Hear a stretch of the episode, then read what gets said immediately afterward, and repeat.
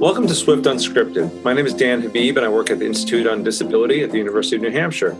These Swift podcasts give you, the listener, the opportunity to hear the inside story and be part of the conversation about all means all with leaders in the field of inclusive education and school wide transformation. Today, we're recording from our Swift satellite office at the University of New Hampshire's National Center on Inclusive Education. We're interviewing Dr. Julie Smith, Director of Special Programs for the Pendleton, Oregon School District, and Pendleton has a particular interest in making sure that their uh, large number of students who come from Native American backgrounds have success. So, Julie, I just want to thank you so much for joining us today. My pleasure. Great. Well, let me start, if I could, by just um, you know telling me about the, your position at the school district and what you do there, and, and also kind of how that relates to the Swift School Network. Okay. I am currently the Director of Special Programs for the Pendleton School District. I oversee special education services, 504 services for students, as well as our long term care and treatment programs and our English learner programs. In this role, I had the opportunity to start working with the Swift Schools Network and engage in work around inclusive communities. And so I've been doing that for the past, this is our fifth year. That's great. Well, thank you for being part of the Swift Network. Um, can you tell me a little bit about your background, what you were doing in Pendleton um, previous to this position? So, I actually wasn't going to be a teacher. I was going to be in music performance. That's my major in undergrad. I went to Hawaii and was diagnosed with fibromyalgia and learned that I was never going to really play professionally. So, then I started searching for my calling. I worked as an instructional assistant in Pendleton when I moved back home in 1996 and uh, decided that I needed to be a special education teacher. So I went back to Portland State University, and long, long story short, ended up back in Pendleton as a resource room teacher for special education in a K 5 elementary school here in Pendleton about 15 years ago. And I have been here. I worked eight years as a special education teacher, two years as an instructional coach for special education.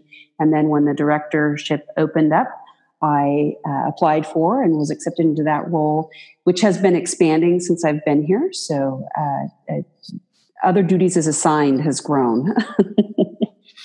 Uh, well, we probably could spend hours talking about just one of your days because I'm sure you have so many unique experiences every day.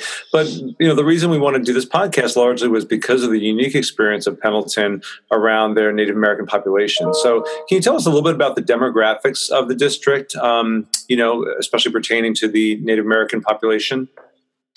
Absolutely. Uh, Pendleton sits on what's called ceded lands. So these are lands that were originally treated for the Confederated Tribes of the Umatilla Indian Reservation that then were ceded to the township, which is kind of a nice way of saying taken.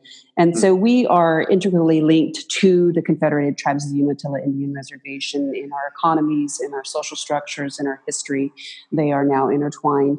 There are approximately 20% of our students who are considered enrolled members and or descendants, which means they have someone in their lineage who is from the Confederated Tribes of the Umatilla. Those tribes are the Walla Walla, the Cayuse, and then the Umatilla. There are some Nez Perce people that who live here on the reservation. So those are the makeup of the tribe. And when you look at our actual numbers, it says we are at 13% when you look at the state numbers, but that's largely due to the race and ethnicity reporting changes that were made about four years ago where they added that multiracial category. And if you check more than one box on the form you're counted as multiracial and no longer counted as native american. So that's um, a complicated again another full podcast issue that we could discuss. Right. So um, there's no way to obviously generalize about any group of people, but I, I, can imagine there may be some particular challenges or experiences you've had in working with the Native American population that may be unique to, to or at least somewhat unique from other populations. Can you just tell us generally about some of the um, challenges that you think that population faces for whatever reason?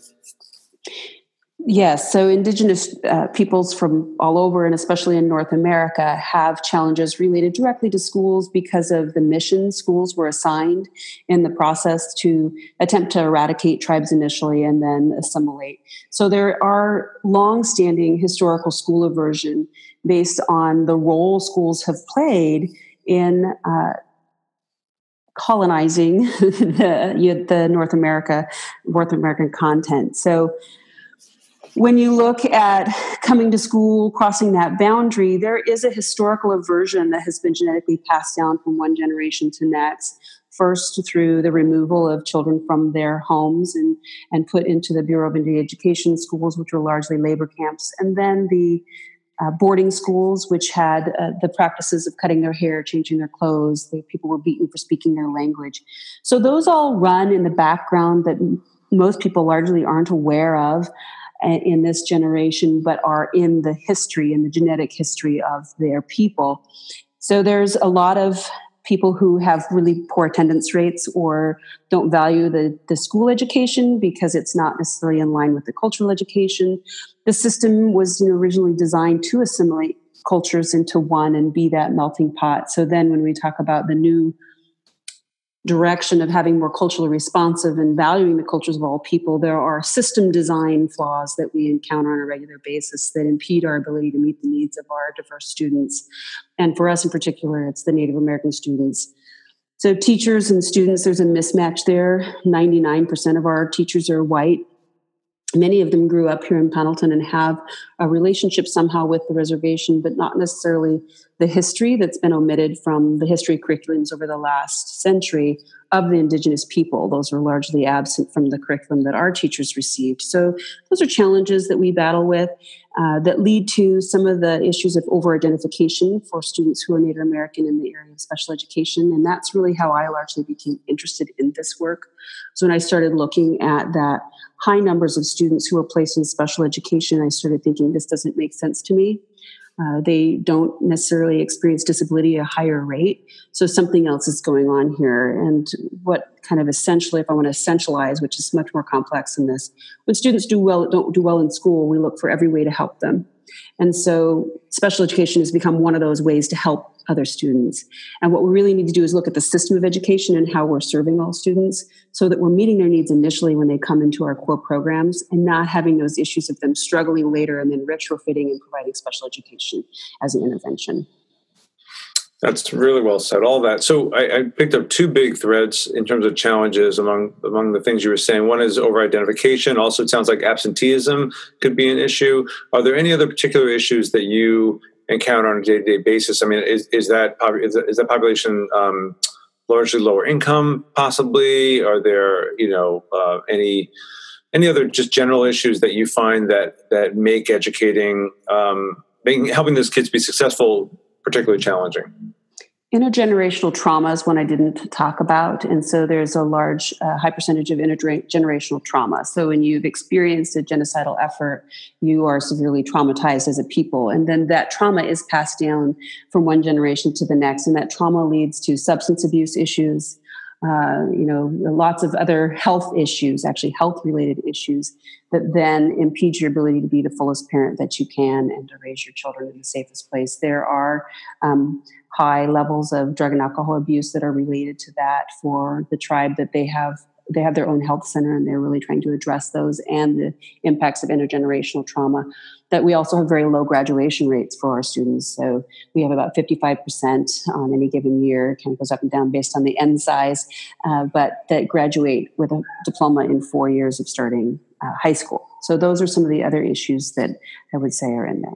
Yeah, that's really helpful to add. So it sounds like if families may have some generational skepticism about the school structure, yeah, I know one of the key principles of Swift is family engagement. So, is it does it make it more difficult to engage the families in their child's education and literally in the building?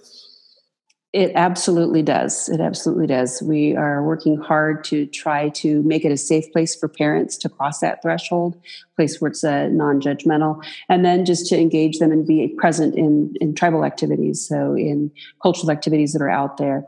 Now, not all of our tribal students are very culturally active either. So, trying to find ways to connect with those families who are not only disconnected from the school system, but disconnected too from some of their cultural heritage that they're trying to revive and the languages that they're trying to revive. So, we try to work together with the um, government out at the Confederated Tribes Umatilla. They have their own education department. And so, we work closely with them because they're also trying to engage the same parents we're struggling to engage.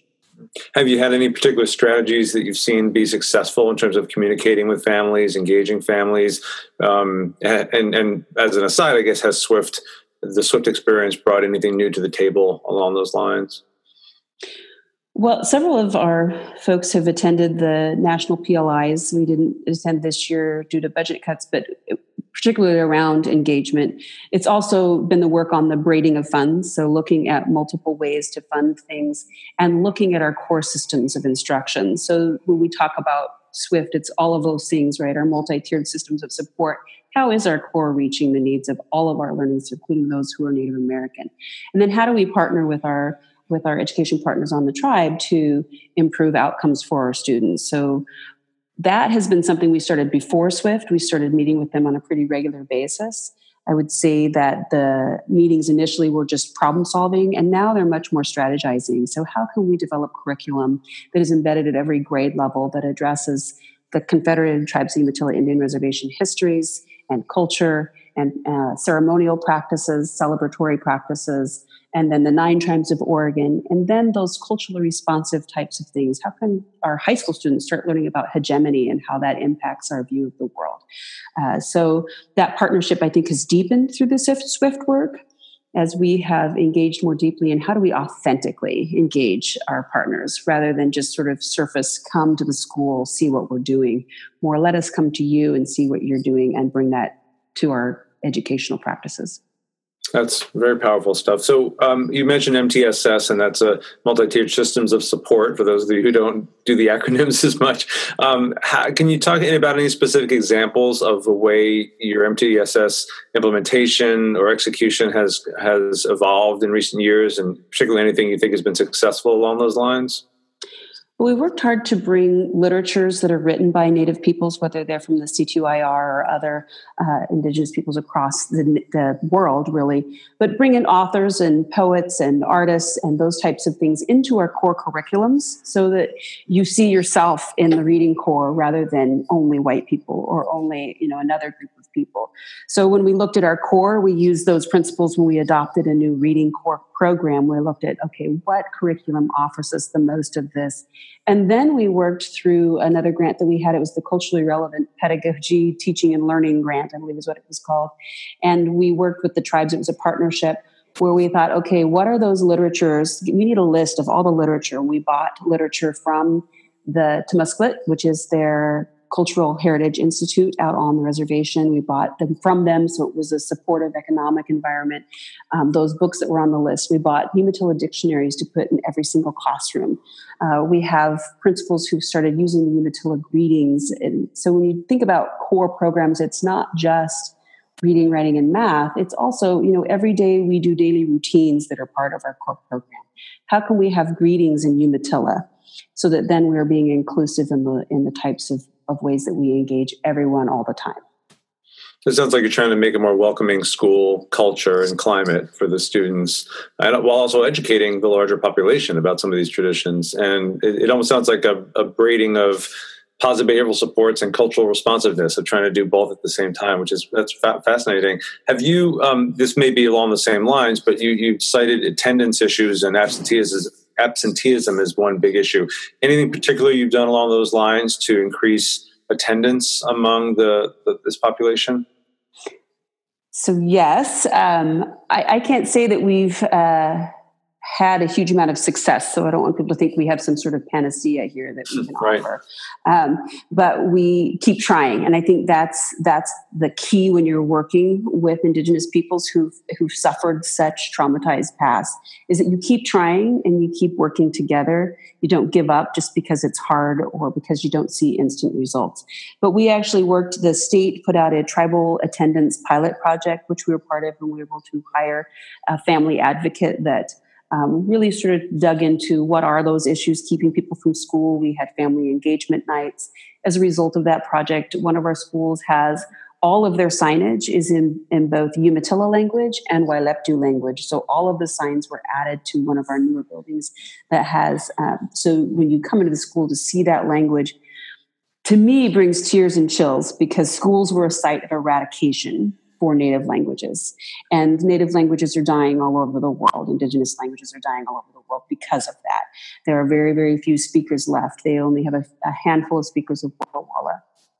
And so when we look at putting that signage in the school, to me, that's a very powerful message when you come to the school. So that uh, parent advocate also would make contacts with families, had you know incentives, information. We brought in the bus company to talk about some of the transportation issues that were going on, and they met with parents from the from the reservation and talked about some of their issues with transportation. And then the transportation person was able to talk about their struggles with transportation and kind of come to a more common understandings of the of, of the challenges each group is experiencing, and we will have that that tribal attendance pilot project has been extended this year as well. So we're looking at again a family advocate or two fa- two people, one that does a family advocacy role and one that really focuses on the professional development for our staff around culturally responsive teaching.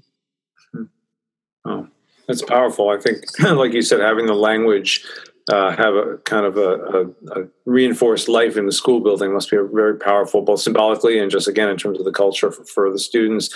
You you had mentioned earlier around the issue of um, disproportionate special education identification for American Indian boys. I think you, I'm not sure if you said this earlier, but in previous uh, emails we had, we talked about the fact that American Indian boys are particularly um, kind of overly identified. Is that accurate? And, and any thoughts on that, or how you're trying to address it? Well, boys in general are overly identified in our district, which is an issue that we need to look at. So, is our core responsive to our uh, male learners and uh, those that identify as male? And are interventions also being effective for them? Because when we looked at gender, we are disproportionate as a district, about two to one which is startling. two, two to one boys to girls. Yes. Yes. Wow. Yes. Um, so so that's not as startling. And the other, it just it's. It, I mean, the gender difference by itself is one we have to address.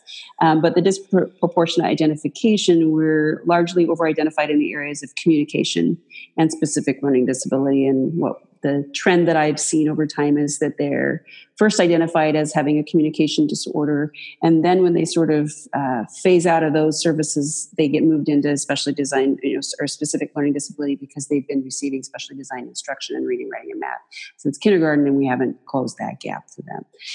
So those are you know troubling um, issues that we look at, and again, I think I look at it as they're born because when teachers see kids struggle, they try to find them extra help. And what we need to look at is what are we doing systemically that's creating this issue and how can we change that? So, how can we have a more responsive core program that meets the needs of our learners who are Native American so that they do not need special education or extra help, if you will? Hmm. You know, you also um, we talked about the fact that there may be disproportionality around discipline referrals also for American Indian boys, again, in particular. Can you talk about how you, if that's a reality, which it sounds like it is, and how you're addressing that?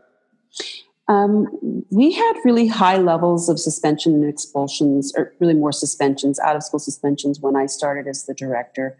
Um, no one was really uh, looking at that data in a systemic way. I shouldn't say no one was looking at it, but people were looking at it. But um, our data manager would sort of submit the report and then she'd send it back to principals, and then that was it. Um, I started really digging into that discipline data as a result of uh, actually a data entry error that caused me to have to do what our district call or the state calls a policy to practice review and I never want to have to do those again. So I started really looking at that collection every yeah. year and, and breaking it down for our, our principals. And just by doing that data analysis of how many days out of school, so I framed it differently days of exclusion rather than out of school suspension, right? Out of school suspension, all they deserve it, right? Days of exclusion from school frames that differently. So I uh, broke it down in multiple different ways and then have been doing that for five years. And when we look at a comparison as a district, since I started, we are half the out of school suspensions that we were when I when I started presenting the data. So just the looking at the data has reduced it without necessarily significant changes to anything other than that that reduced it immediately. And then, as we have engaged in the work around historical trauma and brain based kind of education, we have started working with conscious discipline. And that has reduced, in particular, at one school who school wide has embraced the, the concepts of, of conscious discipline, which really is about brain states. So, when we're in our most integrated brain state, we're able to think and learn and act and problem solve and all of those things. But when we are in fear or for safety, or we've experienced some trauma and we're trapped in uh, a safety state, so sort of that basal part of the brain is what's really functioning, we're just seeking safety. We can't think, we can't uh, really problem solve, we're just acting and reacting to our environment. And then that in between state where we're really seeking connection, we're asking, are we safe? I'm not sure. That questioning state. So one of our schools has really embraced that, uh, helping kids understand their brain states, learning the powers and, and, disciplines to help them regulate their brain states, to self-regulate uh, emotionally. That we have one school that has really focused on that and made some amazing gains, and they had a you know near near zero uh, numbers of instances where they had to out of school suspensions. I mean, we drastically reduced that uh, for out of school suspensions and the days that they were out of school. So, you know, premised on we want to keep kids in school. Now, simultaneously, our high school took a very similar shift where they were focused on relationships. And so we had a huge reduction at our middle school as well in the out of school suspensions and days missed, which is often a very high number for high schools. Yeah. Yeah. How, how, we may not have covered this earlier. How big is the district overall? How many uh, students and schools are within Pendleton's district? We have 3,100 students. We are a declining enrollment district, which has been a little bit of a challenge uh, financially for us. But we have one comprehensive high school that also runs an alternative program for online credit retrieval, GED completion. We also have a Nixyáawii Community School, which is a tribal charter school located out on the reservation mm. uh, that uh, we hold the charter as a district for that uh, school, and then the tribe runs it. And then we have one middle school, and it is about 700 students. We have three elementary schools that are first through fifth grade. Two are larger in brand new buildings. They run about 500, and then one runs about 300. And then we have uh, something unique. We have the Pendleton Early Learning Center, which houses all of our kindergarten from the entire district and all of the Head Start classrooms from the Umatilla County Head Start we hmm. also have a community preschool there. We have a help center there. The Women, Infants, and Children unit is there. So we try to house all things early childhood that we can fit in there. Um, Pioneer Relief Nursery has an outreach office there. Our Lifeways mental health treatment people have, a, have an outreach office there. So that is actually was one of the first things we did with our bond. And in that, when we started that program, we decided to start a heritage language program. So we have language teachers from the, the tribes that come into our school every day during a walk to language and teach the Umatilla language to students.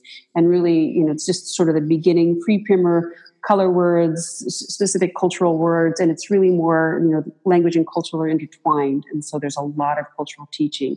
So two years ago was our first group of kindergartners who cannot grow up ignorant that we live next to a sovereign nation. It was super exciting. And that has continued every year that that's been open. This is the third year.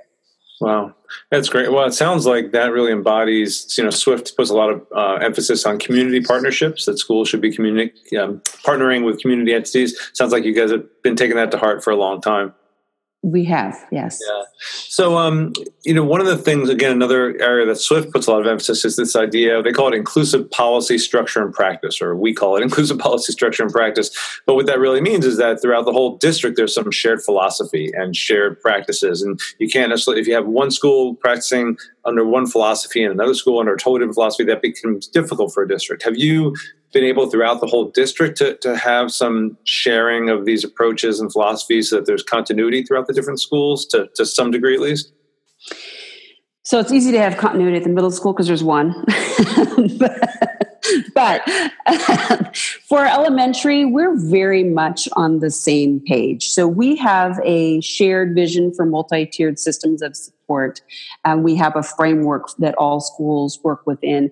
Our elementary principals, we meet once a month to talk about issues, things going on, and then we have uh, other check-ins that the district directors well again there's two of us that go out and meet with with building principals and talk about what's going on that we help teams problem solve through those types of things but we have a pretty pretty in line group at the elementary level. We have professional learning communities, so our, our all of our grade level teams meet all together. So all of our first grade teachers across the district have a similar focus each year and are working towards goals and improving their core instruction and their instructional practices.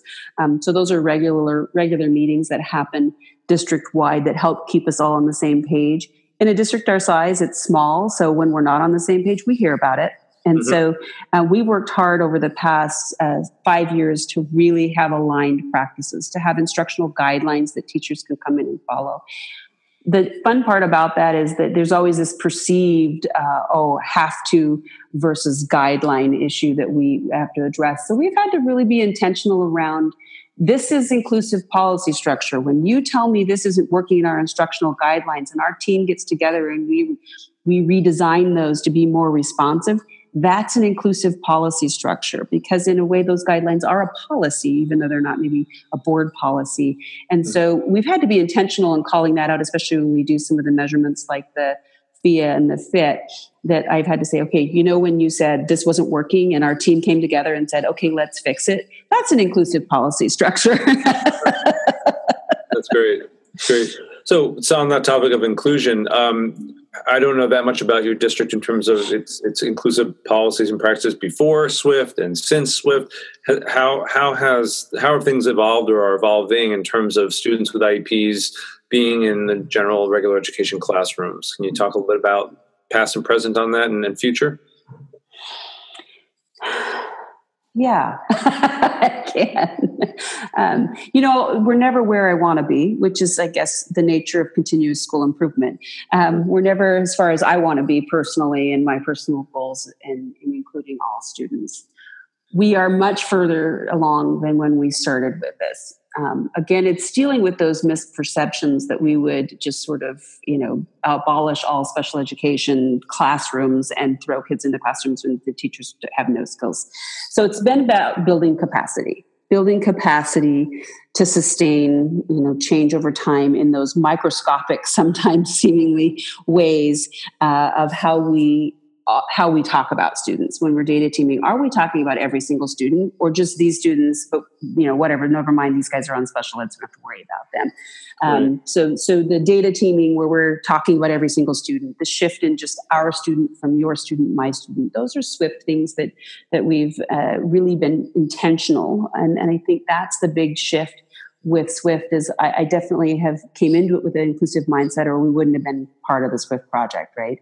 And I was the one who signed the signed the MOU and got us started. And then there's a lot of fear around that, right? Is this going to yeah. backfire on me? And we try actually not to call it Swift because it's it's just about our multi-tiered system, the support that we put in place for all students, about yep all the things we already do, and we don't want to give it a dirty name, you know. so, um, a whole new name at least, right?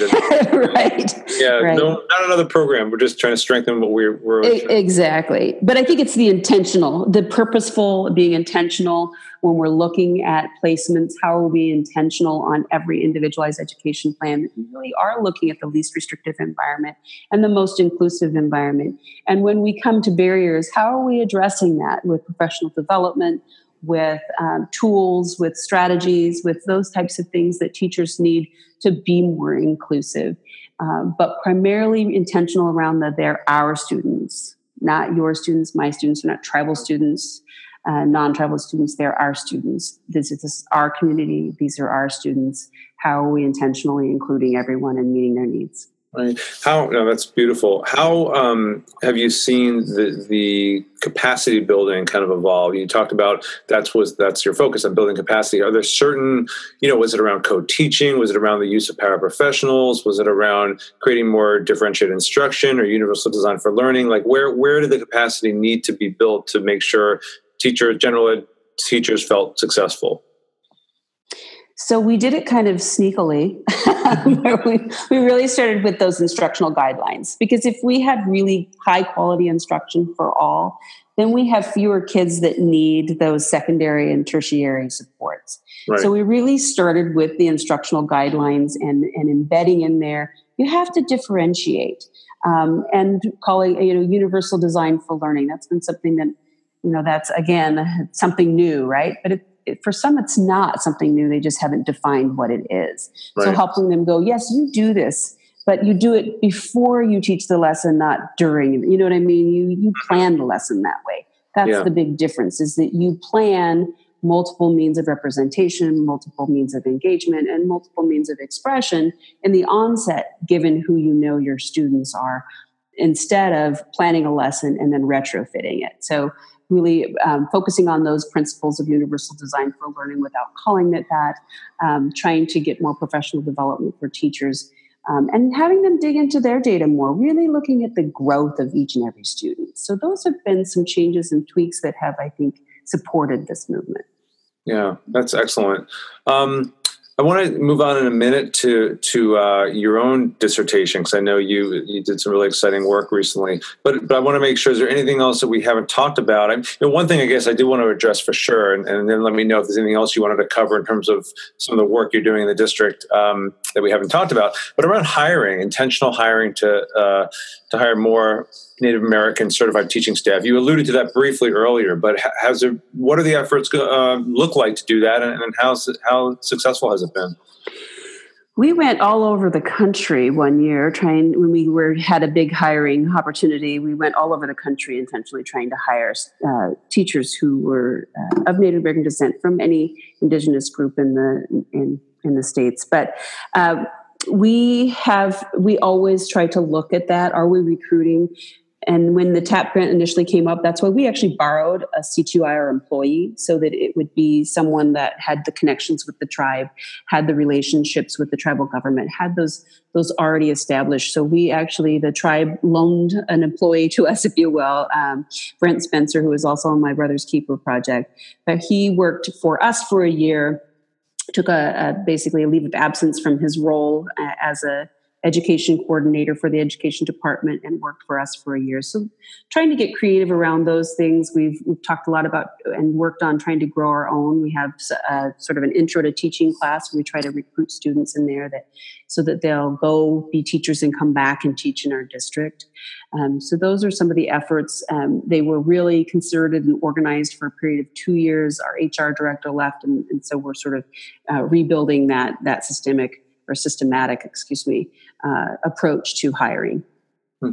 What about uh, you may have alluded to this earlier, but I don't think we talked about it much. The sixth grade curriculum. Um, I don't know if you addressed that earlier in any depth, but can you talk a little bit about that effort? Yes, so we have an outdoor school uh, unit of study that all of our sixth grade students do, and when we looked at uh, looking at adapting curriculum and making it more inclusive of all people's history, we started there. So we started with that unit of study, and that has been evolving over time. But we sat down with uh, tribal historians and people from the Department of Natural Resources and people from the language department from the, from the Confederated Tribes Umatilla Indian Reservation and sixth grade teachers and, and designed a unit of study that built off of the Indians in Oregon Today curriculum that the state had put out many years ago, sort of updated it, improved it, and then added those things to our sixth grade curriculum unit of study um, during and right after their outdoor school experience. So that's where it started. Uh, Laura Miltenberger, who you know, also worked with our uh, third and fourth grade teachers and primarily our fourth grade to talk it. We had the westward migration unit, used to be the Oregon Trail unit of study. How are we making sure that we're not just representing the settlers uh, version of that story? How are we making sure that there are also the first contact with our tribal partners that are represented in that history as well? Um, couple other changes too that I did want to note, and I sent you some pictures of the Friendsgiving feast. So mm-hmm. when we started our our language program, a couple teachers were like, "So how do you feel about this whole Pilgrims and Indians Thanksgiving feast yeah. that we do?" A couple yeah. bold teachers who who did what you're supposed to do: ask when you don't know. And um, so they got the point of view of a couple of our language teachers and um, went, "Oh yeah, we got to change that." So, so it became a friendsgiving feast, and instead of having pilgrims and Indians, you actually have turkey drumsticks, turkeys, you know, those types of things. And they still have a little celebration, celebratory feast and focus on the friendship, but no longer sort of separated into that pilgrims and Indians and and and don't further perpetuate the myth of this glorious first contact that is perpetuated through the holiday. Right, right. That's powerful. That is powerful. And how is that received by the overall student body and, and staff? You know, I don't think the student body notices. I mean, they think um, they they have a great time, and there are some staff who I think were a little bit resistant to that because it's the way that we've always done it. We've always done it this way. Um, but they just sort of said made a clean break and said no we're not going to do it that way anymore and um, and they still get to have the celebration that i think is what they enjoy about it mm-hmm. and not perpetuate the myth that it, that surrounds it um, and then we actually are have worked last spring we developed sort of a preliminary or a, a proposed scope and sequence that has every single grade level has something that we would teach directly about the CTUIR. And more work will happen this year around that because there was a we wanted to get out ahead of a Senate bill mm. so that it didn't just have tribes from the west side it also had the CTUIR tribal histories in there and so we're trying to have something at each grade level that will be included in in units of study that we're already doing so that it's not like okay now you have to do this too it's like when you do the, your water cycle unit and your watershed unit you're going to talk about the life cycle of the salmon and the importance of the salmon to the CTUIR people and how that's central to their to their culture as far as the nomadic things that they did for hunting and fishing and moving around with the seasons. So you're going to include those things when you do that.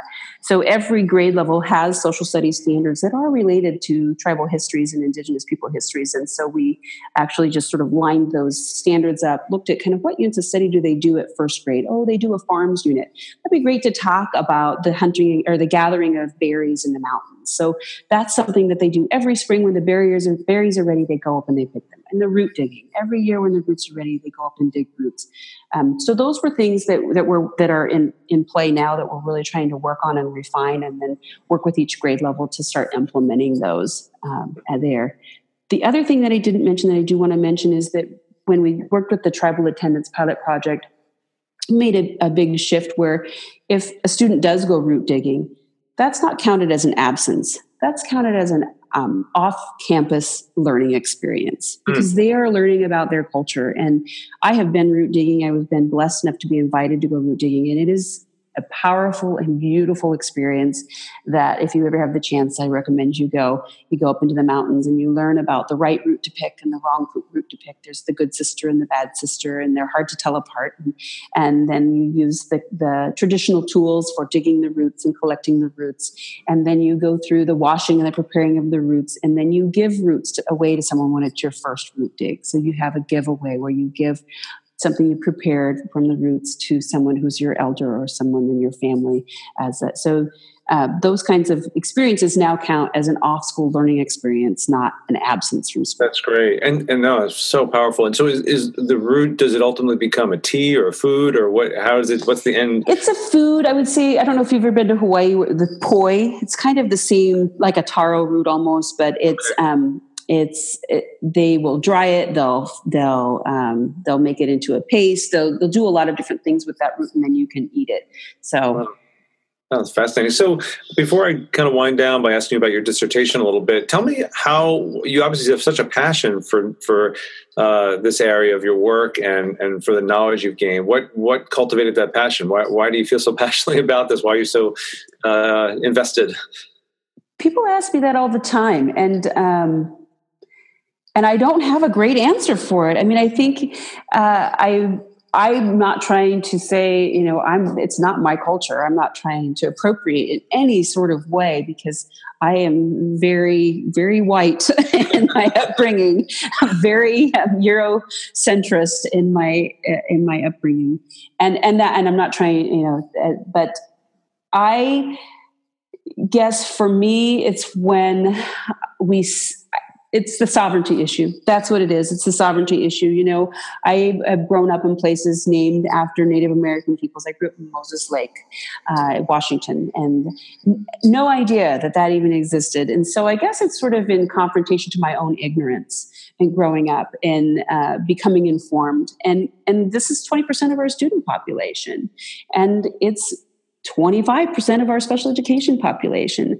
So making sure that we respond to the needs of all of our, our learners. And just for me, a passion around equity. I've always had a passion around equity. So I look at who's pushed most to the margins of, of whatever group I'm working with. And that's where I sort of put my efforts in work. because those are the ones who have the least voice in what happens typically and that to me just isn't isn't doesn't sit well i guess i'm just it's my passion for equity for all Mm-hmm. that drives that. And having been a special education teacher, I identified a lot of students for special education who probably it was more learning difference than it was disability. And I feel like that's, you know, I have a culpability in that to do something about it in the system because I'm in a place where I can change some things in the system. Right. Well, perfectly well said. Um, just, we just we have a few minutes left, but I'd like to hear about the focus of your dissertation and how that kind of maybe weaves into some of the themes we've been talking about. Well, certainly that's been integral. So I started my doctoral program the same time I started as director, um, which I don't recommend to anybody. Um, I also have two children, so it was uh, yeah, I had a husband. So, um, but I started the work at the same time. So started thinking about the disproportionality, and you start when you're first engaging in the work. And um, my focus of my program was around social justice and equity. So, of course, the, the things that you read are pretty provocative in that. Um, so I first started looking at the disproportionality because, well, that's an issue that I'm facing today. I've got to write a plan to fix this, essentially. So how do I go about doing that? So then, as I started to reading and digging, I ultimately did a retrospective account uh, to try to give. It's called. Uh, it's called. Uh, well, now that's easy. that's okay. Uh, uh, let's see. What is it? Um, this That's is embarrassing. Right. It's voices from the Columbia Plateau, but I wanted to give voice to students who'd lived through the school system about what social practices they found helpful or not helpful. So, what were those things that hindered their ability to achieve academically and um, socially, and what were those things that hindered them?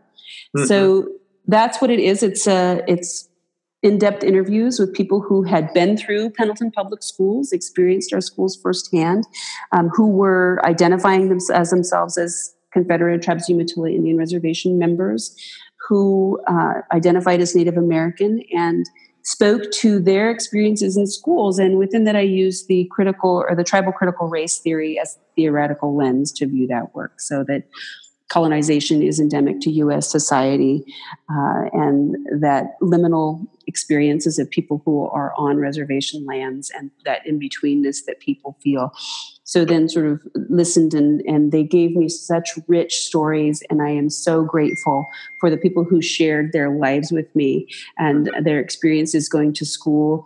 Um, and you know i mean the results weren't shocking. We need to partner with our tribal partners. We need to not omit the histories of people in, when we put history out there and we teach history we can't omit entire groups of people in that.